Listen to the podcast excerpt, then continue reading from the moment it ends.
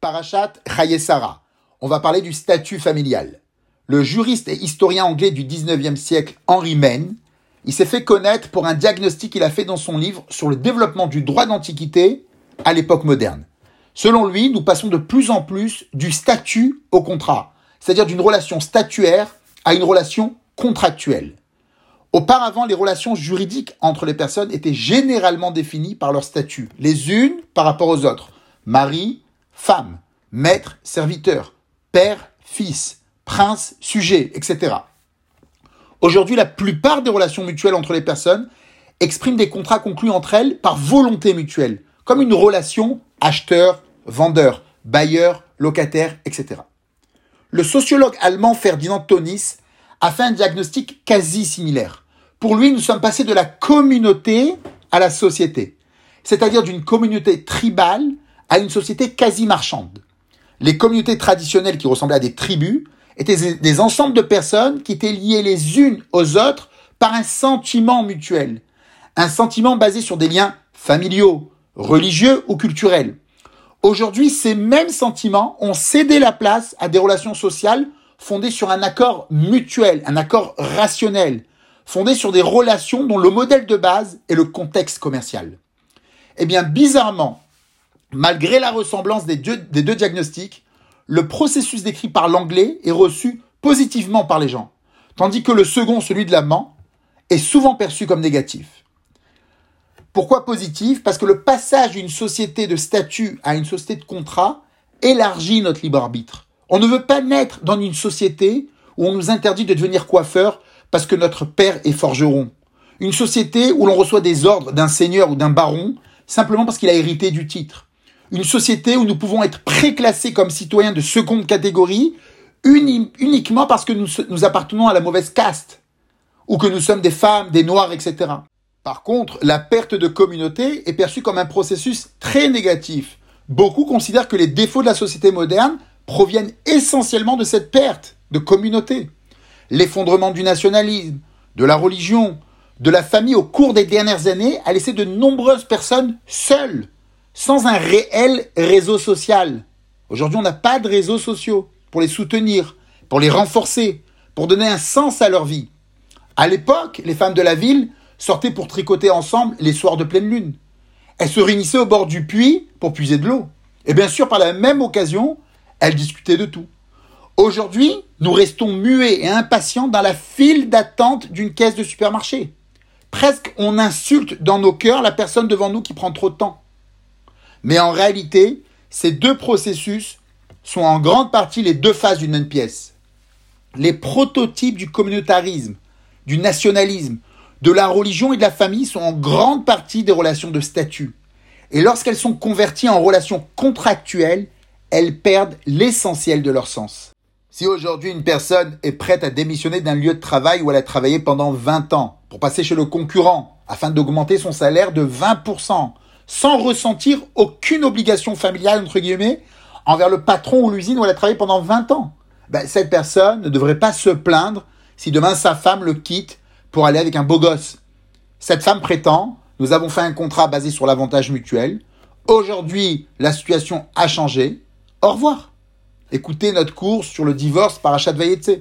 Donc il faut bien comprendre que ceux qui travaillent pour élargir les droits des individus et qui en même temps se plaignent constamment de notre société moderne en disant qu'elle est froide, qu'elle est aliénée, font partie du groupe de personnes qui veulent manger un gâteau et le laisser intact. Elles veulent le beurre et l'argent du beurre. Dans notre paracha, on rencontre deux prototypes de relations de statut. Maître-serviteur, avec Avram Eliezer, et mari-femme, avec le mariage de Yitzhak et. Ces relations ont des liens juridiques intéressants entre elles. L'un des liens, c'est la possibilité d'appliquer ces relations par le biais d'un acte de propriété, Maase Kinyan. Je vous rappelle que la formation d'un couple se fait en deux étapes. Les Kiddushin créent les fiançailles, c'est des fiançailles engageants, rien à voir avec aujourd'hui des fiançailles, ou si on casse, il faut un divorce. Donc c'est la première étape. Les Kiddushin créent les fiançailles. Et la deuxième, c'est la Choupa, qui crée le mariage définitif.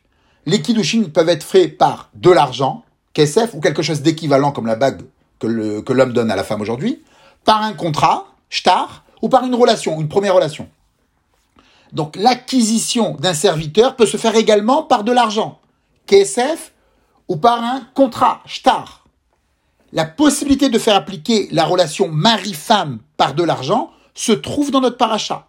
Les sages la prennent par une analogie des termes. Gezer Misde Ce sujet est assez populaire dans le monde des Shivot. Et le Rambam leur a donné du fil à retordre lorsqu'il a écrit que la possibilité de faire appliquer la relation mari-femme par de l'argent était de source rabbinique. Alors, il y a un aspect qui est peut-être moins discuté dans les yeshivot, c'est la question de savoir, mais quelle est cette sorte de relation que les kiddushin créent entre l'homme qui ressemble à un acheteur et la femme à une vendeuse? Mais quel rapport Évidemment, il ne s'agit pas d'une acquisition. Le mari n'a pas le droit de vendre sa femme ou de lui couper une oreille. Il s'agit plutôt d'établir juridiquement la relation conjugale, donc ce mariage-là, par un acte symbolique d'acquisition. Et peut-être même qu'en réalité c'est exactement l'inverse. Car il semblerait que la halacha perçoit toute acquisition comme l'établissement d'une relation de statut. Même quand j'achète un chameau ou une voiture ou un champ, une relation métaphysique se crée entre nous, du type mari-femme ou père-enfant. Écoutez notre cours Parashat Mishpatim.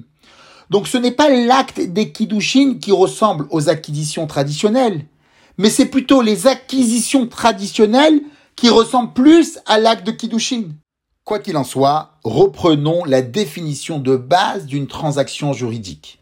Pour chaque transaction, transition, transfert, don, tout ce que vous voulez, il faut la volonté des deux parties.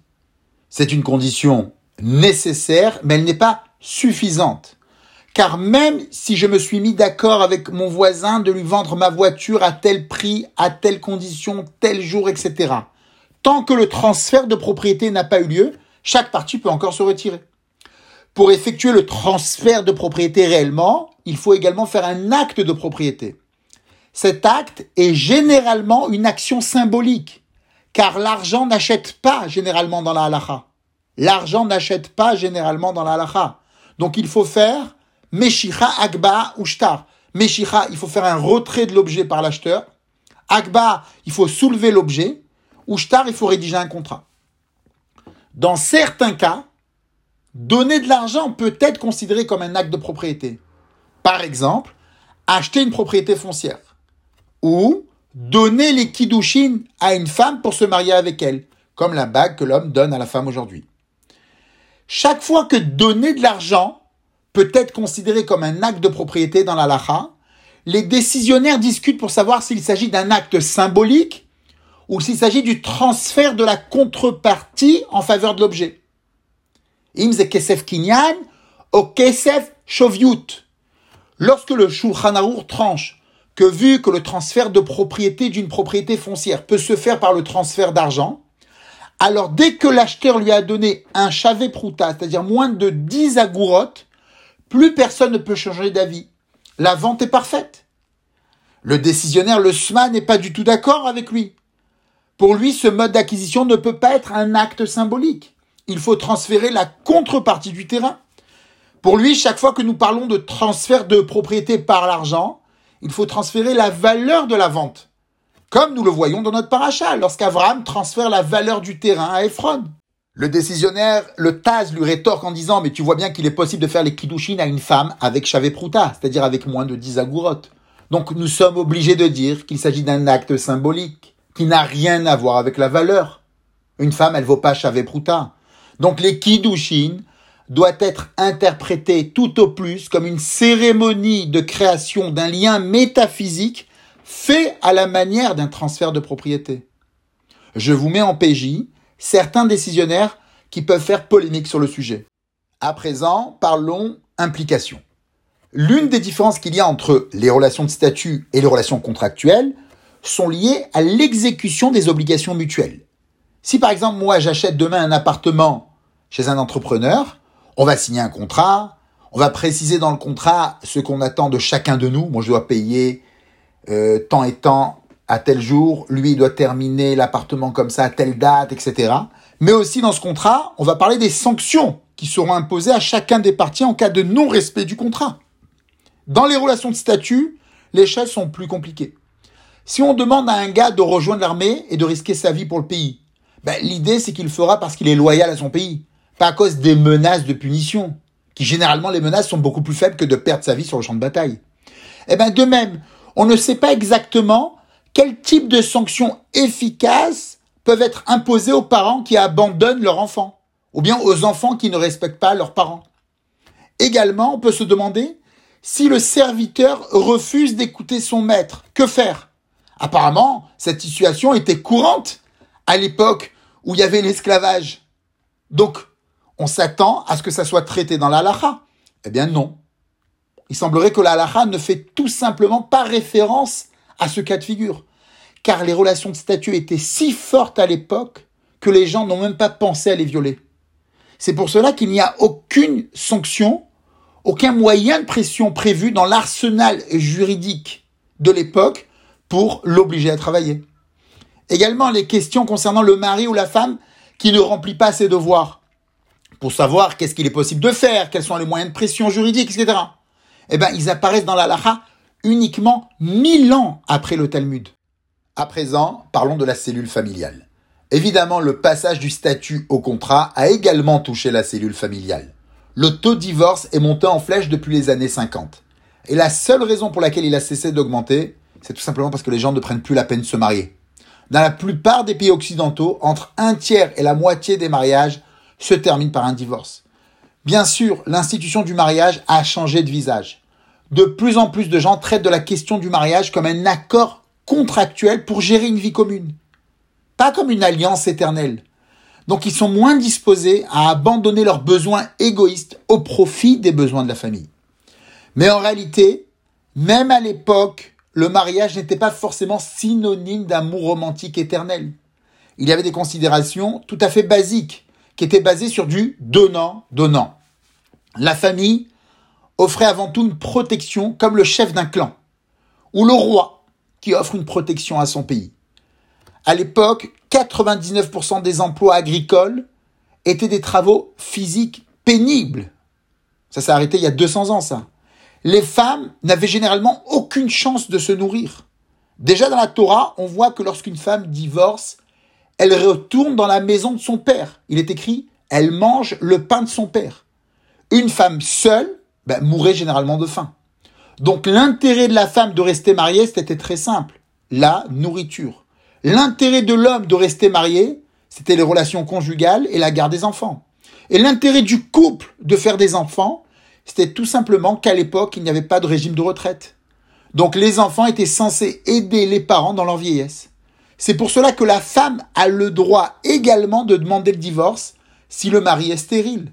Car il faut bien qu'elle ait quelqu'un qui s'occupe d'elle pendant sa vieillesse, nous dit la halacha. Il est intéressant de faire remarquer que toute la motivation de route de se marier avec Boaz est tout simplement pour ne pas qu'elle et Naomi meurent de faim. Elle n'est pas passée par quatre chemins pour les présentations. Et lorsqu'elle a eu un enfant, les voisines ont dit à Naomi, cet enfant restaurera ton âme et sera le soutien de ta vieillesse. Donc évidemment, les raisons que nous avions autrefois pour soutenir l'institution du mariage ont disparu. Les femmes peuvent gagner leur vie comme il faut. La caisse de retraite verse un salaire pour la vieillesse. La permissivité sexuelle règne dans nos sociétés.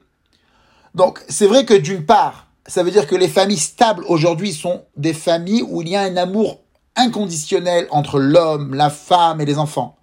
C'est très joli, c'est très beau. Mais d'un autre côté, la stabilité d'une institution sociale devient beaucoup plus lâche, beaucoup plus faible, lorsqu'elle repose uniquement sur la bonne volonté et non sur des nécessités. À présent, analysons comment Eliezer a cherché une épouse à Yitzhak. 90% des drachot sur la paracha que nous sommes susceptibles d'écouter mettent l'accent sur la méthode qu'Eliezer a utilisée pour trouver une femme à Yitzhak. On a l'habitude de nous raconter que l'essentiel pour lui, c'était de trouver une femme généreuse, avec des bonnes vertus, midot tovot, minut chesed. Et que ce soit là qu'il a testé Rivka en lui demandant de boire. Et finalement, elle lui a donné à boire à lui et à tous ses chameaux. De plus, il s'avère qu'elle a une bonne affiliation. Donc que demander de plus? Seulement voilà, cette explication idéaliste ne tient pas forcément la route. Premièrement, qui a dit que c'était critère de recherche d'Eliezer? Alors vous allez me répondre que c'est écrit dans Rashi.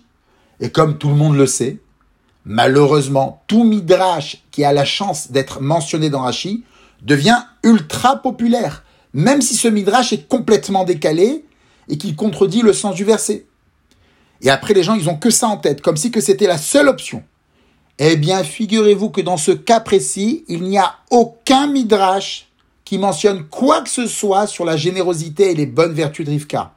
Et il n'y a aucun midrash qui nous mentionne que c'était le critère de recherche d'Eliezer. D'après le Rambam, la Gemara prétend qu'Eliezer a joué à une sorte de prédiction, une sorte de loterie qui est interdite par la Torah. Pourquoi? Parce qu'il s'est appuyé 100% sur un test irrationnel. Je dis bien, il s'est appuyé 100% sur ce test. C'est-à-dire qu'il s'exécute. Voilà, si ça sort comme ça, alors je suis obligé de prendre cette fille. Kol nachash, she'eno eved Avram ou Yonatan ben Shaul, eno. Tout Nichouch, qui n'est pas comme Eliezer, Eved Avram ou comme Yonatan ben Shaul, n'est pas l'interdiction de l'Otenachashou. Le Rambam écrit, je cite, dans ses lois, On ne doit pas se livrer au présage comme les non-juifs. Ainsi qu'il est dit, vous ne vous livrerez pas au présage. Qu'appelle-t-on se livrer au présage? Par exemple, ceux qui disent, puisque mon morceau de pain est tombé de ma bouche, ou puisque mon bâton m'a échappé de la main, je n'irai pas à tel endroit aujourd'hui car si je m'y rends, je ne réussirai pas dans mon entreprise. Ou encore, puisqu'un renard est passé à ma droite, je ne franchirai pas le seuil de ma maison aujourd'hui, car si je sors, je serai attaqué par un escroc. De même, ceux qui écoutent les chants des oiseaux ou les gazouillements des oiseaux et disent ceci aura lieu ou cela n'aura pas lieu. Il convient de faire ceci ou il ne convient pas de faire cela. De même sont inclus ceux qui disent égorge ce coq car il a chanté comme un corbeau ou bien égorge cette poule, car elle a chanté comme un coq. De même, celui qui établit des signes pour lui-même en disant, s'il m'arrive ceci, je ferai cela, et si cela ne m'arrive pas, je ne ferai pas. Comme Eliezer, le serviteur d'Abraham, tout ceci est défendu par la Torah et passible de flagellation. Donc le Rambam lui dit explicitement que Eliezer, c'est l'archétype de cet interdit. Même les Rishonim, qui essaye difficilement de réhabiliter la loterie d'Eliezer suivant la Lara, ne pense pas que la générosité et les bonnes vertus étaient le critère de recherche d'Eliezer. Il est clair que si Eliezer avait fait un test rationnel, il n'aurait pas eu de problème, comme quelqu'un qui choisit un ouvrier suivant ses compétences. Ça ne peut pas être interdit. De plus, la Gemara critique explicitement Eliezer en disant que sa méthode n'est pas bonne. Car à la place de Rivka, ça aurait pu être une aveugle ou une boiteuse. Et pour terminer, Tosfot demande comment ça se fait que la Gemara n'a pas proposé qu'à la place de Rivka, ça aurait pu être une servante ou une bâtard, comme la Gemara le propose au sujet du vœu inconscient de Yiftar Hagiladi. Deux réponses. Premièrement, Tosfot nous dit ça n'a pas vraiment de sens de parler de bâtard ou de servante avant le don de la Torah. Deuxième réponse, Concernant la femme, les gens font attention uniquement à sa beauté. En deux mots, servante, bâtard, c'est pas très grave. L'essentiel, c'est qu'elle soit belle. La deuxième réponse reflète bien le genre de relation mari-femme de l'époque.